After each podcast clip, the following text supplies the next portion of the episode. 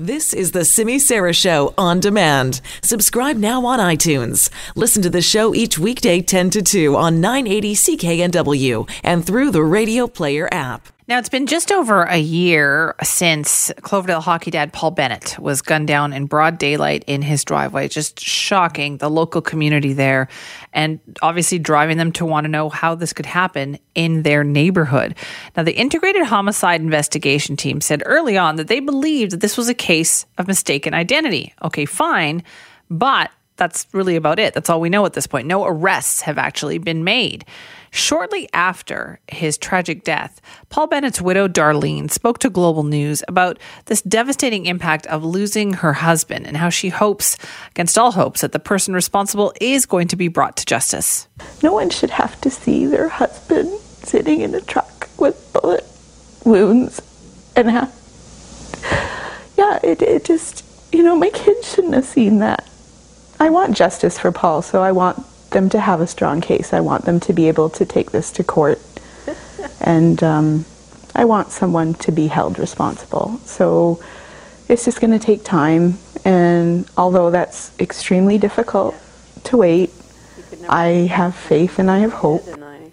Well, still waiting and still hoping for that. Now, in an exclusive interview, CKNW reporter Janet Brown had a chance to speak with the new hit ahead of IHIT, that is the Integrated Homicide Investigation Team.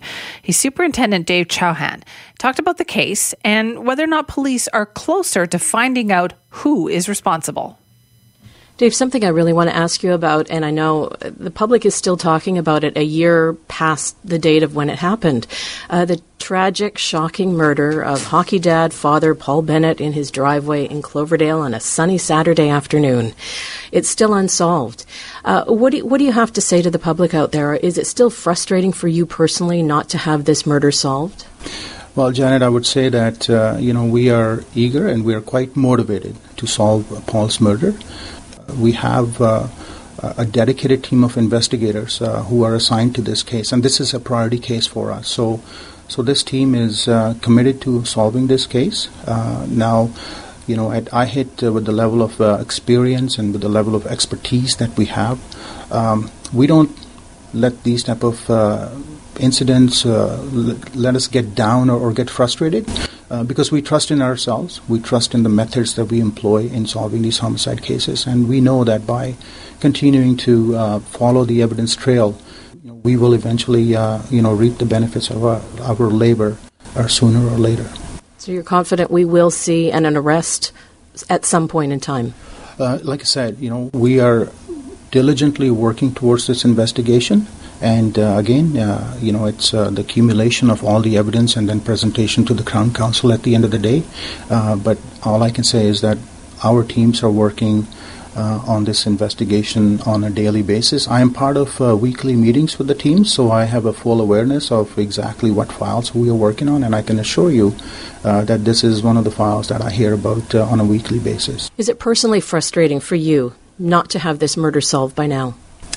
You know, it homicides are very complex investigations. Um, there are certain cases that can be solved within 24 hour period and some can take uh, years. And you know a couple of the examples i'll give you is uh, the Dacey file just recently. I mean it's a young innocent girl who was killed in august of 2017 took us a couple of years.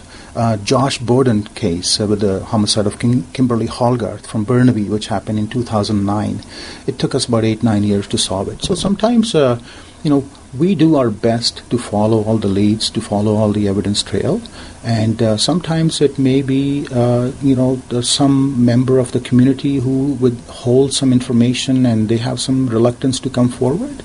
Uh, so that's why we always encourage the public to participate and and assist uh, their police forces in solving this these, these type of crimes. Do you think that's, can you speak to that when you say some members of the public often withhold information for whatever reason? Do you think that could be the case in the Paul Bennett murder because it was, you know, on a Saturday afternoon, people. Shipping can make or break a sale, so optimize how you ship your orders with ShipStation. They make it easy to automate and manage orders no matter how big your business grows. And they might even be able to help reduce shipping and warehouse costs. So optimize and keep up your momentum for growth with ShipStation. Sign up for your free 60-day trial now at shipstation.com and use the code POD. That's shipstation.com with the code POD. Were outside in their yards, people saw a lot, and there was also that video of that silver Honda on the street as well. Do you think this could be a case of maybe people not providing information that they have? I can say that in most of the cases that we have worked, and that's uh, something quite common that we experience because there's someone somewhere they know something.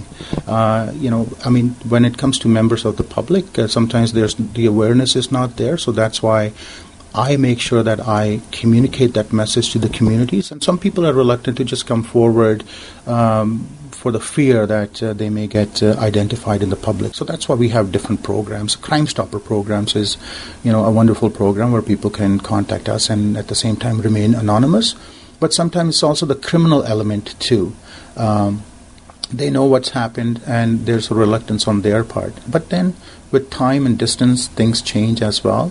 Uh, so that's why it's, it's important for us as police to make sure that continuous appeal goes out to the public and it reaches those ears and uh, and that in turn they know that they have to do the right thing to do their civic duty and assist the police because by assisting us we end up getting that uh, justice to the families that they so rightly deserve.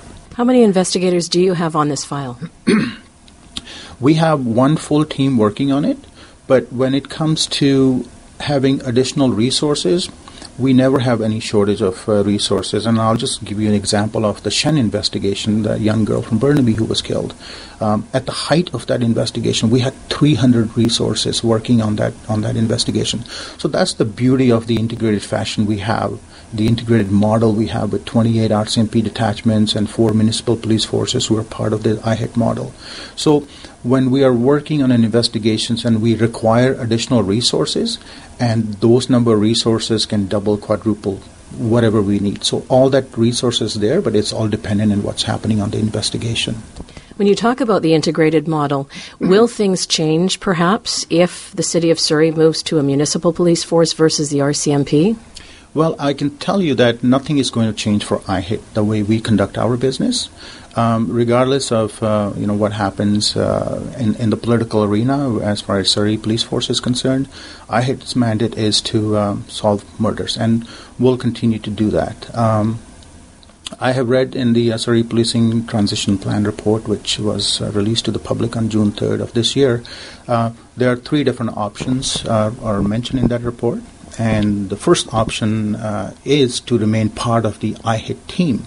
So if you know the plan goes through the government, uh, so that's what Surrey is proposing to remain part of the IHIT. So it will not change anything for us. But should they decide to leave, uh, we will just there'll be one less municipality that will be part of uh, IHIT. But like I said, we will continue to uh, to do our job, which is to solve homicide cases.